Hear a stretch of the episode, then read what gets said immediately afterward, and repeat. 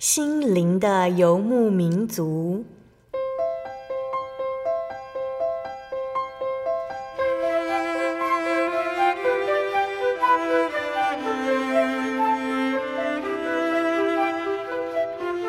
在这个谁都不管谁的后现代社会里，每个人的心灵都是游牧民族。成长的过程就是寻找的过程。每一颗漂泊的心灵，其实都在寻找生命的绿洲。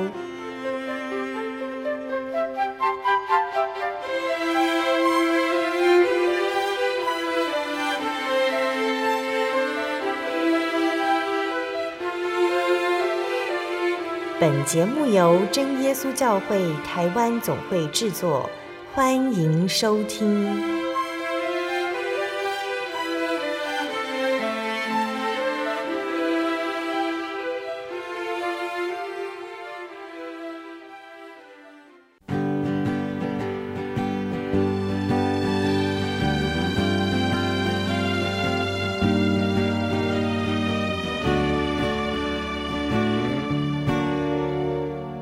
利路亚！所有在空中的听众朋友们，大家平安，欢迎收听今天的心灵的游牧民族。我是贝贝，很高兴今天能够在空中和听众朋友们见面哦。大家这个星期过得愉快吗？在这边呢，贝贝祝福大家新年快乐，能够和家人一起相聚的时间总是特别开心，特别是当我们大家仍然聚在一起收听心灵的游牧民族的时候哦，那愿神祝福大家。将他的恩典赐给在座的每一个人哦。今天要播出的节目是第一千三百六十七集《小人物悲喜奇异的爱》。节目邀请了真耶稣教会的林哲理神学生来分享他的信仰体验，还有献身当传道的原因。那哲理大哥是真耶稣教会的第四代信徒，尽管他的家族亲戚大多都是真教会的信徒。可是信仰体验的传承和延续，并没有在他的心里留下很深刻的印记。然而，神在哲理大哥的人生诸多的抉择中，彰显了他的主权和安排，让哲理大哥在经历过许多的不如意及不顺心之后，慢慢的学会了顺服。那也在信仰与工作的冲突中，体验到了生命的价值。于是，哲理大哥回应神的呼召，报考联总的征召传道公告。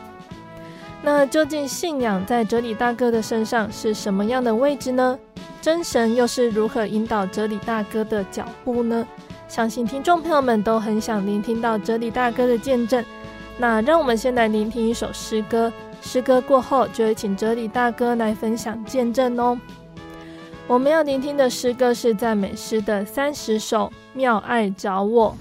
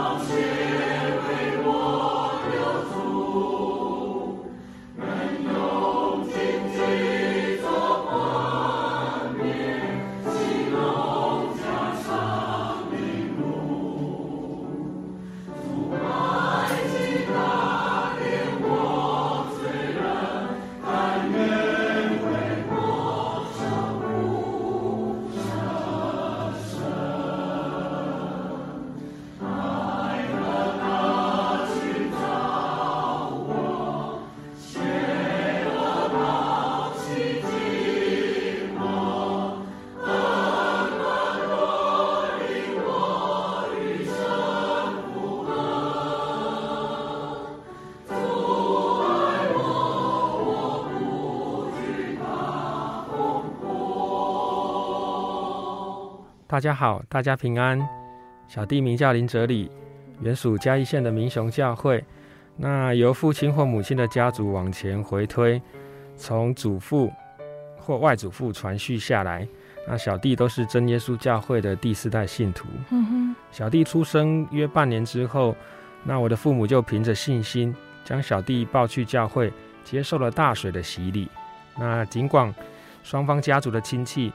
大多都是真耶稣教会的信徒，但是信仰的体验的传承与延续，并没有在小弟的心里留下那火焰般深刻的印记。那从有记忆印象以来，小弟就跟着父母的脚步，固定会到教会参与宗教教育的课程与参加教会的聚会。那小弟在基督教的家庭里面长大，那心里也知道。身为一个信主的人，聚会时间就要去教会。那如果离家外出念书或者去工作，也应该就近去寻找教会，不能够离开神。嗯、那日常生活以及为人处事的原则，也不应该违反圣经的真理跟教导。那信仰似乎就是这么一个遵守条规或约定的一种模式。嗯、那表面看起来，小弟是一位合格的基督徒。但小弟深深的知道，我的内心是一个偏向世界的人。嗯，因为从小在学业上的成绩表现不错，让小弟格外受到长辈们的疼爱。尽管他们不常说出口或者表现出来，但是小弟能够感受到他们对小弟的未来是抱有一些期待和盼望的。嗯，这却也渐渐塑造小弟心中有两个价值观：第一，是只要不断的努力，在任何事情上都追求第一名，才能够符合他人的期望，也因此能够享受物质的满足与心灵的快乐。所以小弟常常告诉自己，要尽心竭力争取最好的表现，为的是不想失去物质的满足与心灵的喜乐。嗯。那第二，小弟认为自己的聪明才智是比他人更周全的，纵使不是最佳的选择。也会是小弟多方衡量之下做出最适合自己的选择，所以凡事小弟都以自己的判断去做决定。那小弟年幼的时候一定无法理解这一些价值观，却成为神雕塑小弟的人生课题，以及在信仰上面的操练。嗯哼，可以举例和我们分享曾经发生过什么事情，让哲理大哥认为这是神给的操练呢？那回想从小到大的每一个人生阶段，都是自己处心积虑的规划跟谋算中，呃，做出自以为最好的一种安排。但是神大能的手，却每每让这样的结果不如预期。主是借由将小弟引领到出乎意料之外的一个地点、位置、状态以及环境，让小弟从中学习主所预备的成长课程，不厌其烦的一点一滴。打磨小弟商人又不利己的个性，那在完成大学学业之后啊，小弟进入一家证券投信公司上班，那担任了证券员研究员。那基金公司就是大家熟知的，你可以每月定期定额的存三千块，购买共同基金来投资存钱的基金管理公司。那小弟的工作内容就是在各国的股票市场当中寻找那一些有潜力的企业标的。那期望能替这些基金投资大众来创造获利。小弟原本平顺的生活，呃，在两千零八年的时候发生了重大的变动。当时候全球性的金融风暴啊，导致经济萧条。那小弟所在的证券投资业是首当其冲的。小弟身处的国际投资单位就即将遭到缩编。那当时候小弟因为感情的挫折，那生活上的这两个双重打击之下，小弟最后选择逃离台湾这个伤心的地方，跑到了对岸的上海去工作。那如今回头一看，没想到当时候的逃离，却是神替小弟开启了另一扇窗户的祝福。那在上海的那几年时间呢，那不仅开拓了小弟面对海外生活的一种眼界，更在那一段时间里面。取得了大陆名校的硕士学位，成为后来就业很好的帮助和条件。那在二零一四年回到台湾的时候呢，小弟向主耶稣是这样子的祷告：那因为小弟所学的专长和过去工作的经历，因此就锁定要找相对稳定又薪水不错的工作，那就是金融银行业了。那虽然小弟报考了很多家的关谷银行。希望第一间录取小弟的关谷银行，小弟就愿意去上班。嗯、那结果第一间录取小弟的，虽然不是我原本最期待的那一间银行，却在这当中看见了神美好安排的爱。那前东家，他虽然不是金融产业里面排名在最前面的银行，但是神却将小弟分派至那一间银行的旗舰单位。那那个单位里拥有好的主管。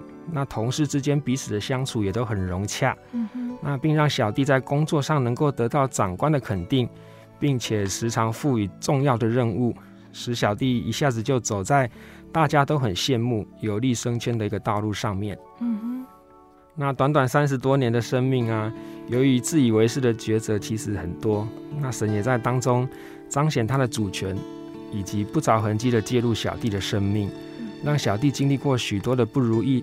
和不顺心之后，也慢慢的学会了要顺服神，也渐渐的能够了解，凡事的主权都在神手上。就如诗篇一百二十七篇第一节所说的：“若不是主建造房屋，建造的人就枉然费力；若不是主看守城池，看守的人就枉然警醒。”那在婚姻的这件事情上啊，从小我的爸妈就耳提面命对小弟说。他们只有一个条件，就是希望小弟必须得主内联婚。那感谢主，面对终身大事，小弟不仅是希望能够得到神的祝福，也是希望得到家人跟长辈们的祝福。那更是不愿意自己担任宗教教育教员的身份啊，之后被学员质疑说：“老师啊，你不是教导我们要嫁娶主内，结果怎么自己能够说？”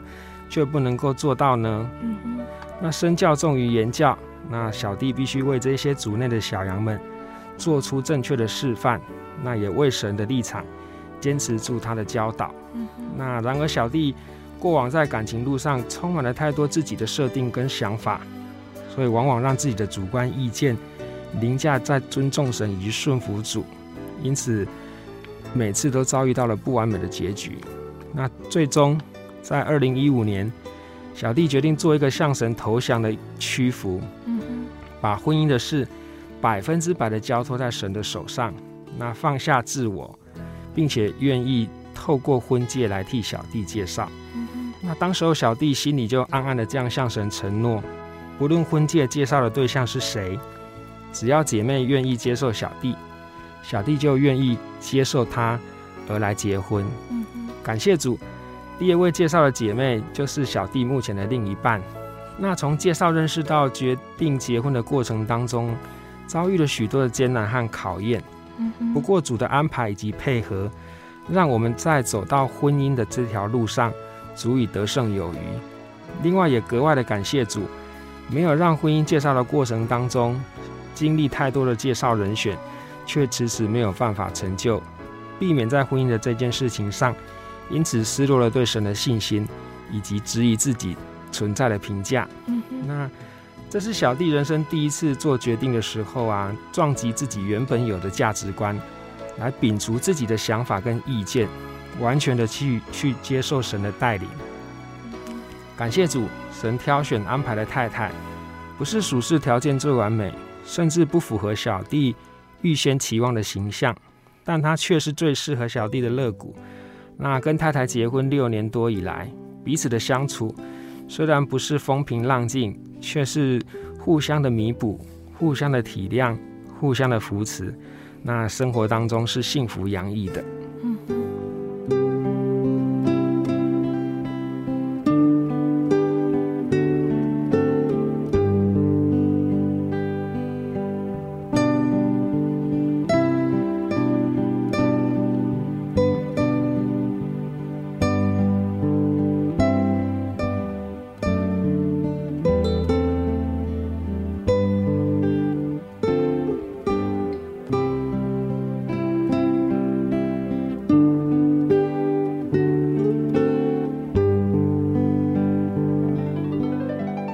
哲理大哥要和我们分享，虽然哲理大哥在找工作还有婚姻上都学习交托，但是在面对工作和家庭及信仰产生冲突时，哲理大哥是如何抉择呢？好，那在关谷银行工作第四年呢、啊，感谢主蒙神的祝福，小弟已经负责管理十一位数的企业放款额度，嗯，那往来的企业也大多是社会上富有名声的大公司，不过随着职位的提高。工作责任越来越大，生活束缚也越来越多。那在银行的内部啊，小弟每周都需要花费许多的心思，跟总行董事会来审核授信案件当中来回的周旋。嗯哼。那在银行的外部呢，小弟需要不时的对应各大上市公司的财务长或者是财务经理，对银行各项服务的严苛需求，那导致小弟的时间和心力。都被银行以及工作给绑架了。嗯嗯。那由于大企业的营运是二十四小时全年无休，那各大企业的重大资讯啊，或者是突发新闻，也常常会随时登上媒体的报道。嗯哼。导致小弟随时都要关注金融情势的变化所带来的影响。那连带也经常下班回家与放假的时间都没有办法好好的休息。那这样无孔不入的压力，也渐渐的吸取小弟的生命。那上班的时间，脑力常常处于很高强度的运转状态。那下班之后就变成行尸走肉，有身体却没有灵魂的一种表现，着实成为一个懒骨头或者是一滩烂泥的状态。嗯哼。那小弟原本的睡觉品质就是比较浅眠，那加上大女儿刚刚出生，那更让小弟紧绷的身体回家之后没有办法好好的休息。嗯。那心里就纳闷着这样想。难道我这一辈子的生活状态就是如此一成不变以及枯燥乏味吗？嗯，那身体的健康也慢慢出现了一些警讯，那心里也受到波及，失去了原本应该有的喜乐。嗯哼，那面对这么多方面的冲突，生活、工作、家庭、教会，那他们彼此之间竞争排挤。那小弟知道，人活在世间上本来就很不容易。嗯哼，但是神为什么会让小弟？现在这样的困境当中呢，每一项都难以割舍，那我就将不曾说话、不会责骂我的神排在第四位吧。嗯嗯。小弟开始心里不想去聚会，那尽管固定有着翻译的事工以及清教主教员的身份，但小弟的信仰生活其实是很空洞而且缺乏生命力的。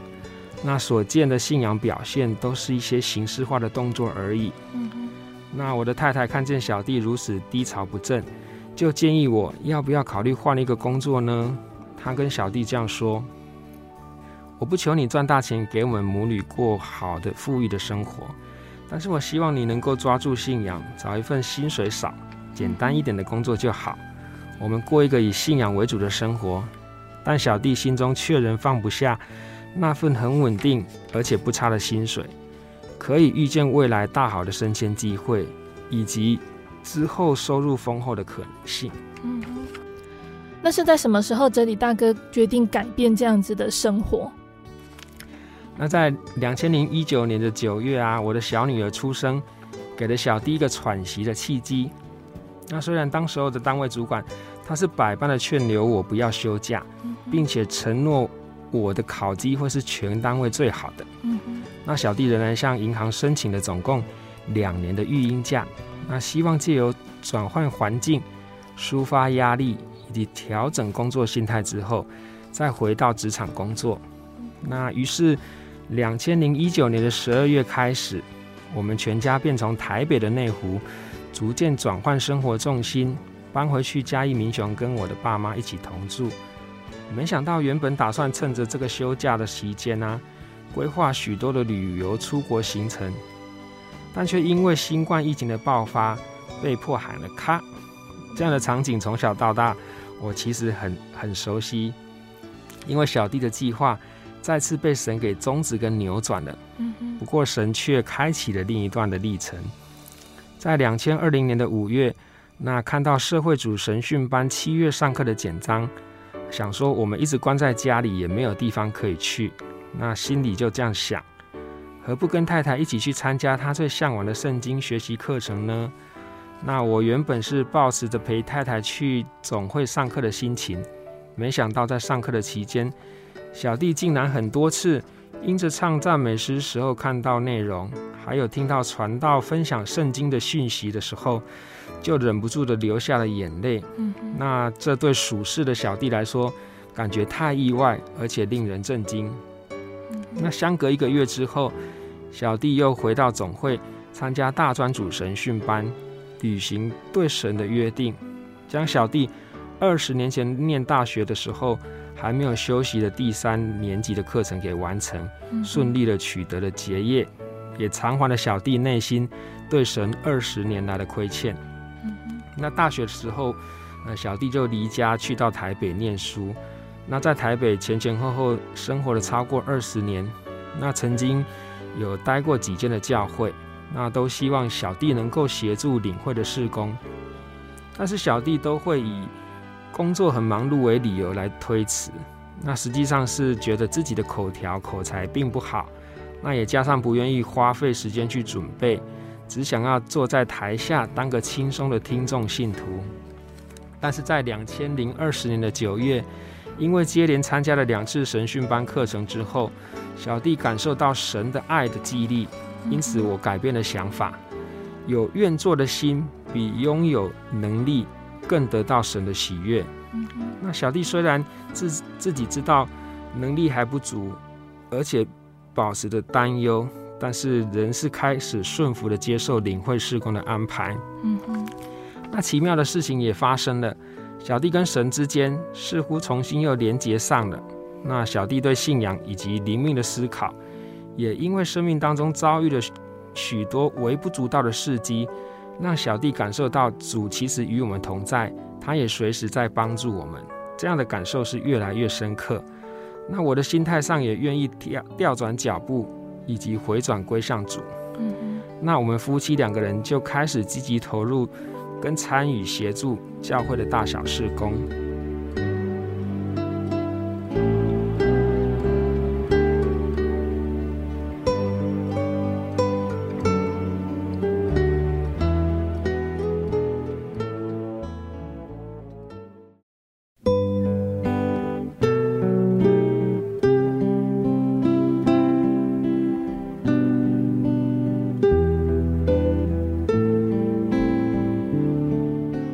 的听众朋友们，欢迎回到我们的心灵的游牧民族，我是贝贝。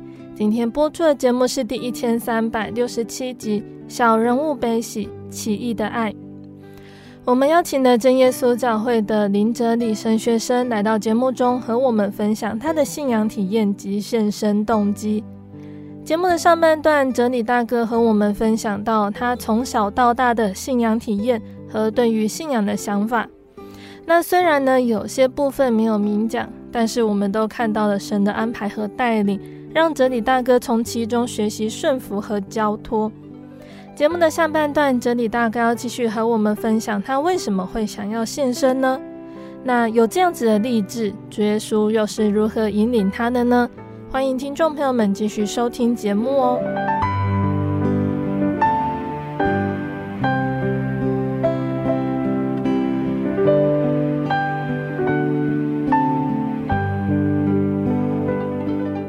两千零二十一年的九月，就是去年，那小弟的育婴假结束之后，啊，我选择在嘉义市复职上班。那因为嘉义市的分行是规模比较小，那小弟曾经在台北市任职的背景跟经历，是格外受到主管的重用。那加班他有给小弟加班费，更让超时工作成为家常便饭。那复职才两个月的时间，小弟已经迅速回复到在台北的时候，整个工作满档的状态。那时间与心力再次被公司强势的绑架。那每样东西都有价格。那人也不例外。过去面对属世条件的诱惑，那小弟企图在这两个之间取得平衡，但是圣经却提醒我们，马太福音第六章二十四节这样说道：一个人不能侍奉两个主，不是恶这个爱那个，就是重这个轻那个。你们不能又侍奉神，又侍奉财富。这个时候，小弟明确的知道，嗯、呃，我正站在生命的交叉路口。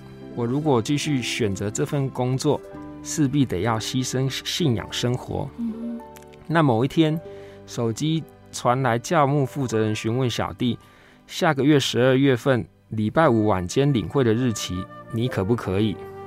小弟很理性的回复他：可以啊，但您需要准备一位候补的领会者，以免小弟当天在公司加班，可能赶不及回去。没有想到。小弟在回复完这一则讯息之后，竟然在办公室就忍不住眼泪一直流，一直流，仿佛体会到了彼得在三次不认主之后听到鸡叫时的感受，就是我竟然选择了背叛主。这一次，小弟将主放在选择的第二顺位，那往后的每一次，主就会永远被小弟放置在工作之后了。小弟已经可以预先看见，小弟会成为信仰里面的边缘人。经过两年育婴假和主相对亲近的生活，那小弟深深的知道，如果失去属灵的生命，纵使赚得全世界的财富，还有这有什么好处呢？有什么值得夸口炫耀的呢？这仅仅是今生短暂几十年的追求。那当我们离世死掉的那一刻，还不是两手空空，什么也带不走吗？小弟告诉太太说：“感谢主，神垂听了你的祷告。”我决定要离职了，我要来找一个钱少事少、轻松不用脑袋的工作，这样就有时间和心力可以参与圣工了。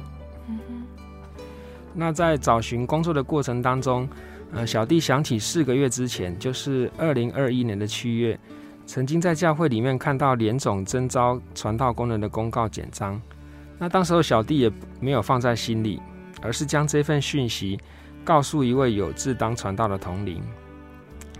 但是神后来的带领跟发展，没想到是主为小弟量身预备的，因为小弟的年纪已经超过四十岁，刚好符合联总要求的四十五岁以下的报考条件。嗯。那撒母耳先知回应神呼召的时候，他是怎么回答的呢？他说：“请说，仆人静听。”那以赛亚先知回应神呼召的时候，他也这样回答：“我在这里，请差遣我。”当小弟回想到这份联总简章。反思自己曾经在追求世界上的利益、权位、名声，那世界上肉身的主人，不论吩咐什么艰难的任务或者是无理的要求，小弟经常是不假思索、不畏辛劳、义不容辞的就会勉强的答应，却未曾回应过主什么。那主让小弟在属灵的体验当中多次的受到感动来流泪，我想绝对不是没有缘故的。那小弟虽然知道自己不足以担当全职侍奉的重任，但回应神是小弟当下觉得应该要做的事情。那主权在神，尽管前景还不明确，那未来的路也还没有方向。那小弟的义务就是回应神，希望由主来引领。感谢主，在联总传道工人考试的过程当中，看见自己很多的不足和缺陷。那小弟原本就不配，却因为神的怜悯，让小弟有机会参与这个全职的服饰。那小弟在联总工人的考试过程当中啊，呃，因为有许多圣经的知识以及圣经道理的理解，小弟都发现我非常的不熟，而且我也非常的不懂。那呃，考试当中也会有许多的情境题，那小弟的思考逻辑也常常以属世的价值以及所学习到的经验去回答跟解决那些问题，但其实，呃，神要的并不是我们属世的知识，而是要由圣经里面的教导或由神的角度来看这件事怎么样做才比较好，啊、呃，这是一种价值观的调整。那小弟认为，在这个部分是需要再彻底的打破，再重新的学习。这也是小弟觉得自己非常不足跟欠缺的地方。嗯嗯，真理大哥在报考之前，就是就学成长阶段时，是否有想过之后会献身？有曾经思考过献身啊，但因为我自己觉得我的口才很不好，然后我其实很不喜欢在人面前讲话，所以我就觉得这一份侍奉应该不适合我。嗯。所以我有想，但是没有很认真的把它放在心里。嗯嗯。然后也可能是因为，呃，在念书的表现上还不错。嗯。那其实家人不会有这样的提醒，或者是说有这样方面的鼓励。嗯。那其实我的，嗯、呃，哥哥或者是堂兄弟里面有人是。很适合讲话，也很热心参与教会事务的人，他们其实都有都有亲戚，就是鼓励跟勉励他们是否有愿意考虑去献身当全职传道。嗯，但是其实家人当中都没有人曾经向小弟提过这样子的建议啊。嗯嗯，但神的安排就是这么特别哈。那哲理大哥的家人听到决定献身，那他们的想法是什么呢？嗯，当我父母知道我要报考联总传道的时候，其实他们的心心里是很两难的。那一方面是觉得能够献身为主做工是一个恩典，也是个祝福。但以他们为人父母的立场来说，他们会觉得，哇，小孩子可能离家出去不知道几年会见一次面，他们心里其实很不舍的啦。嗯。那所以我的妈妈曾跟我说，她。她不鼓励我当连总的传道，但是她也不反对，所以她是以一个中立的立场来表达对我呃现身当传道的这件事情。嗯、那我的父亲呢，他就是一个比较正面的态度，因为他曾经非常希望我的哥哥能够现身当传道，那不过因为种种的缘故，哥哥没有办法现身。那想不到竟然是他的小儿子。愿意现身来为主服侍，那当然他的心里是很喜悦，也是很支持的。那至于我的另一半太太跟小孩呢，我们是想说，我如果到时候去连总，就是在海外服侍的时候，他们应该是可以跟我一起过去的。那所以其实他们是抱着很期待的心情，既能够为主服侍，又能够走遍世界各地，那何尝不是一种恩典，是一种祝福呢？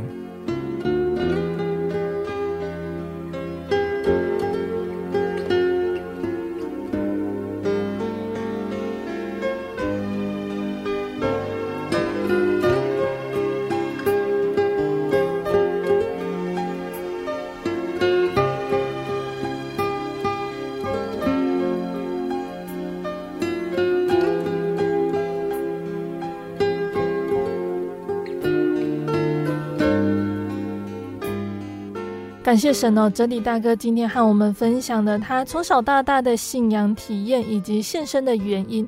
那我们最后请哲理大哥来和听众朋友们说说话，并且分享圣经经节。那小弟是何等的人啊？嗯、我曾经埋怨不满，神却保守我没有离开教会。过去的种种不顺遂，原来都是神为了让小弟去除骄傲，来学习谦卑。那小弟是何等的人啊？曾经怀疑远离神，却保守为失足跌倒。原来是神有其美好的计划，去体验神的接纳、慈爱及信实。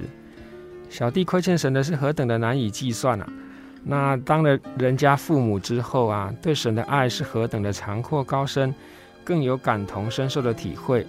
那期盼往后在服侍主的道路上，努力学习增长，弥补不足，能够做神合用的器皿。那在圣经约翰一书第二章的十五节里面有提醒我们，不要爱世界和世界上的事。人若爱世界，爱父的心就不在他里面了。感谢主，我们如果心里愿意来相信神，愿意来接受主作为我们生命中的救主，愿意来归入主的名下，那我们就是属神的人了。那属神的人跟属世界的人是不一样的。他们是活在两个不一样的世界，所以我们应该要告诉自己，要努力追求活在主的里面。那世界上的许多的诱惑吸引我们的事情，我们就要尽量能够愿意将他们舍弃。那愿意将那些给舍弃之后，主耶稣就可以很完全的住在我们心里，使我们能够很专心的跟从主、追随主，直到将来末后的日子。我们离开世界之后，就能够很顺利的能够回到主的天家里，与主见面了。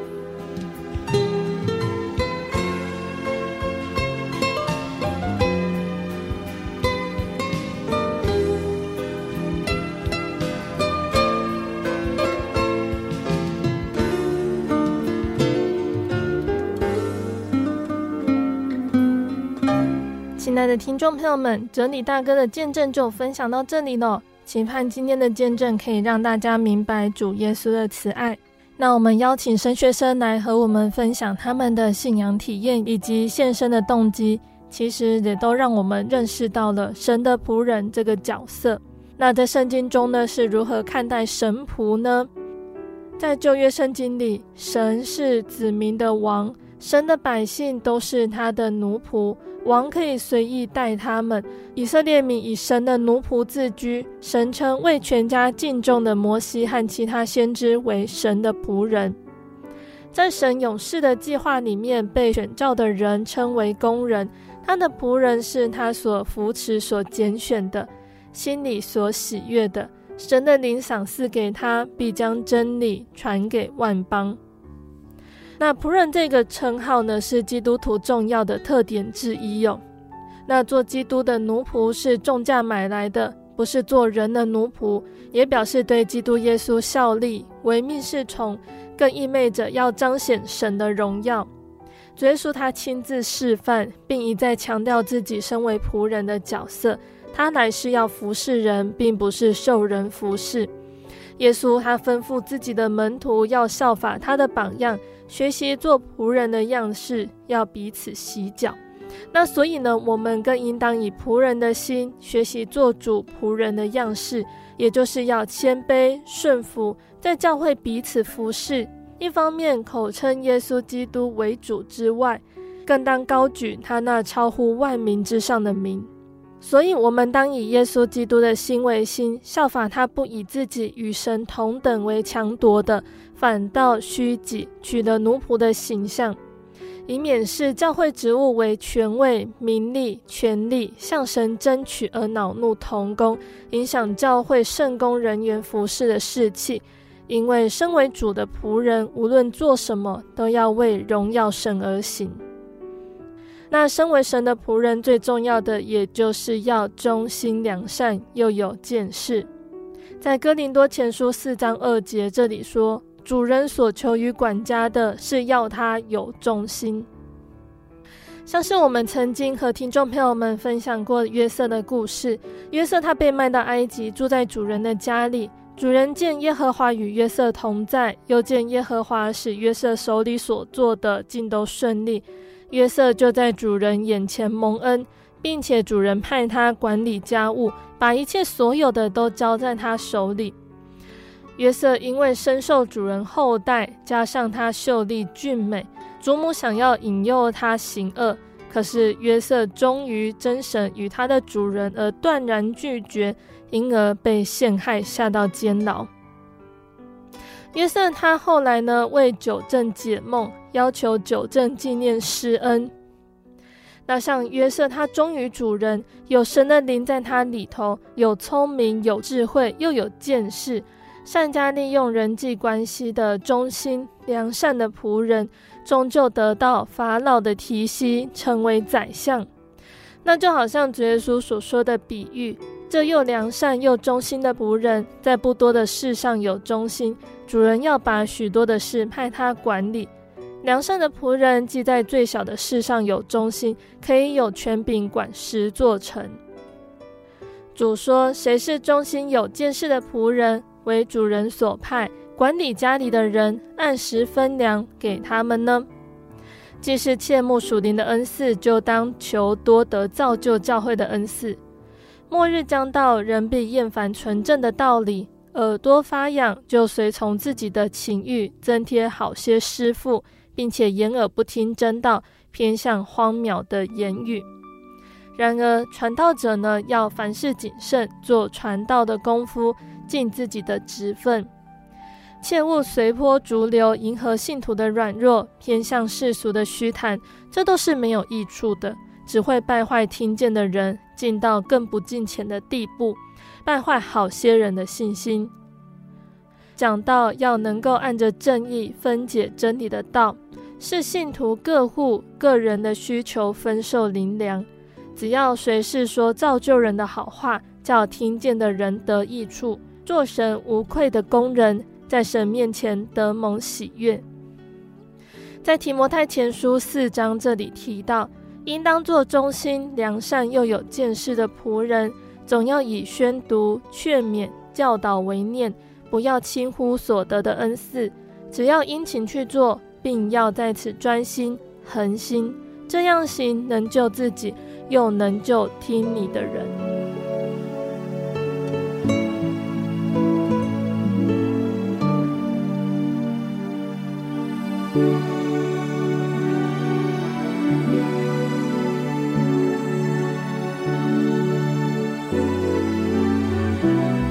那在教会所做的工是圣工，这是神的工作。神仆不仅是为神工作，更是代表神工作。那事工这个词呢，在希腊文里面是服务的意思哦。神的仆人的功能呢，也就是彼此服侍。无论旧约中先知的信息、新约书信中施舍的呼吁，以及主耶稣在世上的服事圭臬，在在都显示出神不对教会应尽的职分还有使命。然而，教会的事工和我们在社会上的一般工作性质是不太一样的。从事教会事工称为侍奉，那从事圣工呢，不仅是需要神赋予恩赐，并且应按着才干受责任。圣经上说，人唯有在最小的事上忠心，在大事上才会忠心。教会里无论担任什么样职务的人，或者是各样事工小组的工作，无分大小贵贱，只要立志做安静人，办自己分内的事，亲手做工，照个人所得的恩赐彼此服侍，做神百般恩赐的好管家。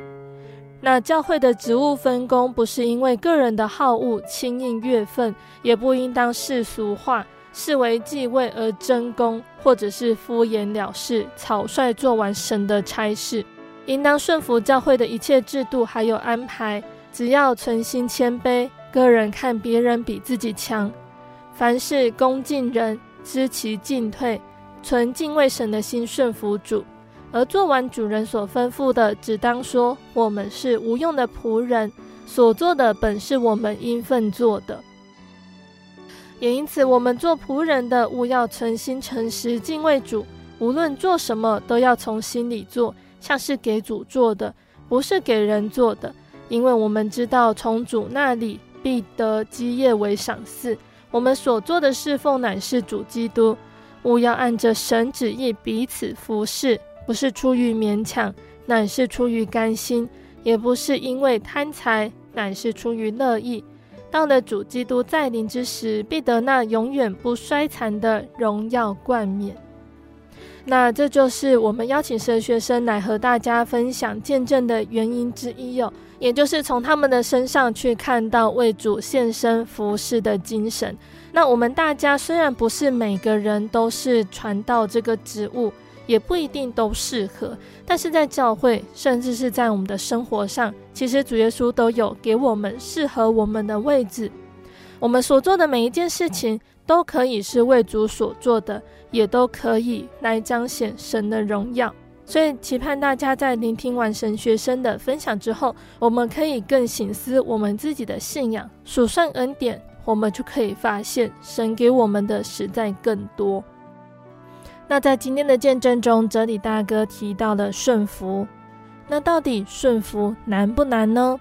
我们可以从这个故事来看看呢。创世纪的二十二章这里提到，当神告诉亚伯拉罕要他献上爱子以撒的时候，圣经并没有记录显示亚伯拉罕内心的挣扎情绪，像是疑惑、惊讶或者是不舍的心情，圣经并没有记载。亚伯拉罕反而毅然决然，隔天早上就准备好献祭的物品，带着以撒往摩利亚地去。究竟是什么样的信息让亚伯拉罕如此顺服神的命令呢？在日常生活中，我们偶尔会因为事情不顺遂而沮丧、难过，甚至是埋怨。神为什么会让我遇到这样的困难和煎熬呢？为什么神不能照着我希望的方式成全呢？那埋怨之后呢？神会成全我们所想要的结果吗？答案也许是不会的。回头过来想想，如果神真的按照我们的意思成全了，我们会开心吗？可能也是不会的，因为我们的意思不一定是最好的。神他在创造人的时候就给了人自由意志的选择权，所以人时常在想要怎么做是最好的，可是往往是为了我们自己所想，很少会想到是否符合神的旨意。圣经记载的亚伯拉罕是我们在生活中很好的榜样，他做到了完全的顺服，相信神的旨意是美好的。他不带丝毫犹豫，果断地去做神要他做的事情。这样的顺服对我们来讲是很大的冲击哦，但这是身为基督徒的我们应该去思想还有实行的精神。顺服其实没有我们想象中那么困难。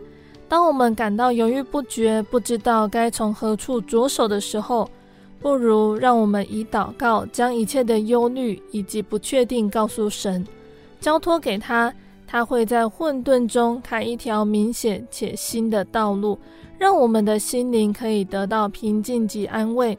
不是一味的坚持自己的想法，而是用心倾听神的话语，最后领受神所安排的美好结果。像亚伯拉罕听从神的话而行一样，终究能够得到神的赐福，而且是最大的福气。人要如何知道神的安排是什么呢？这应该是困扰我们很多人的问题哟。与其想东想西，一直猜测神的安排，不如就顺着每一天发生的事情，尽力做好我们该做的。神的安排是奇妙的，也是出人意料的。总在事情发生的当下，或者是事后的回想，我们才会突然领悟到，原来神早已经为我们做的最好的安排，甚至超乎我们所求所想的。我们就会说，顺服不难，主的旨意原是好的。那在节目的最后，贝贝要再来和听众朋友们分享一首好听的诗歌。我们要聆听的诗歌是赞美诗的四百四十九首。何能如此？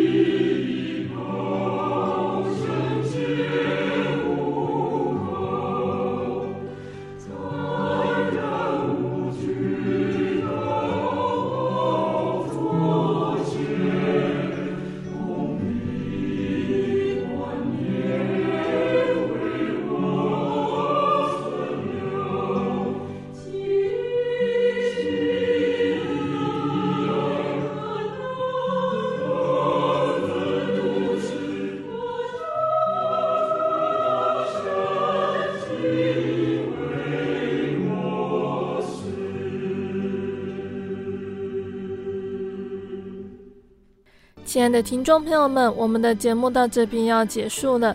如果喜欢今天的节目，欢迎来信索取节目 CD。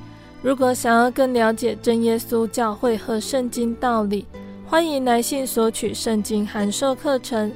来信都请寄到台中邮政六十六支二十一号信箱，台中邮政六十六支二十一号信箱，或是传真零四。二二四三六九六八零四二二四三六九六八，我们更欢迎听众朋友们亲自来到真耶稣教会参加聚会，或者是收听收看真耶稣教会的线上直播，一起共享主耶稣的恩典。想要聆听更多心灵游牧民族的节目，可以上网搜寻喜信网络家庭收听线上广播。那心灵游牧民族也有自己的 App 了，不管是使用 ISO 系统或者是 Android 系统的朋友，都可以下载我们的 App，随时收听。那心灵游牧民族也持续在 Podcast 平台上更新播出节目哦，听众朋友们可以使用你习惯聆听的 Podcast 平台来搜寻收听更多的节目，并且分享给你的亲朋好友哦。最后谢谢你收听今天的节目我是贝贝我们下个星期再见哦。我的心是一只鸟飞行借于黄昏雨破晓阳光下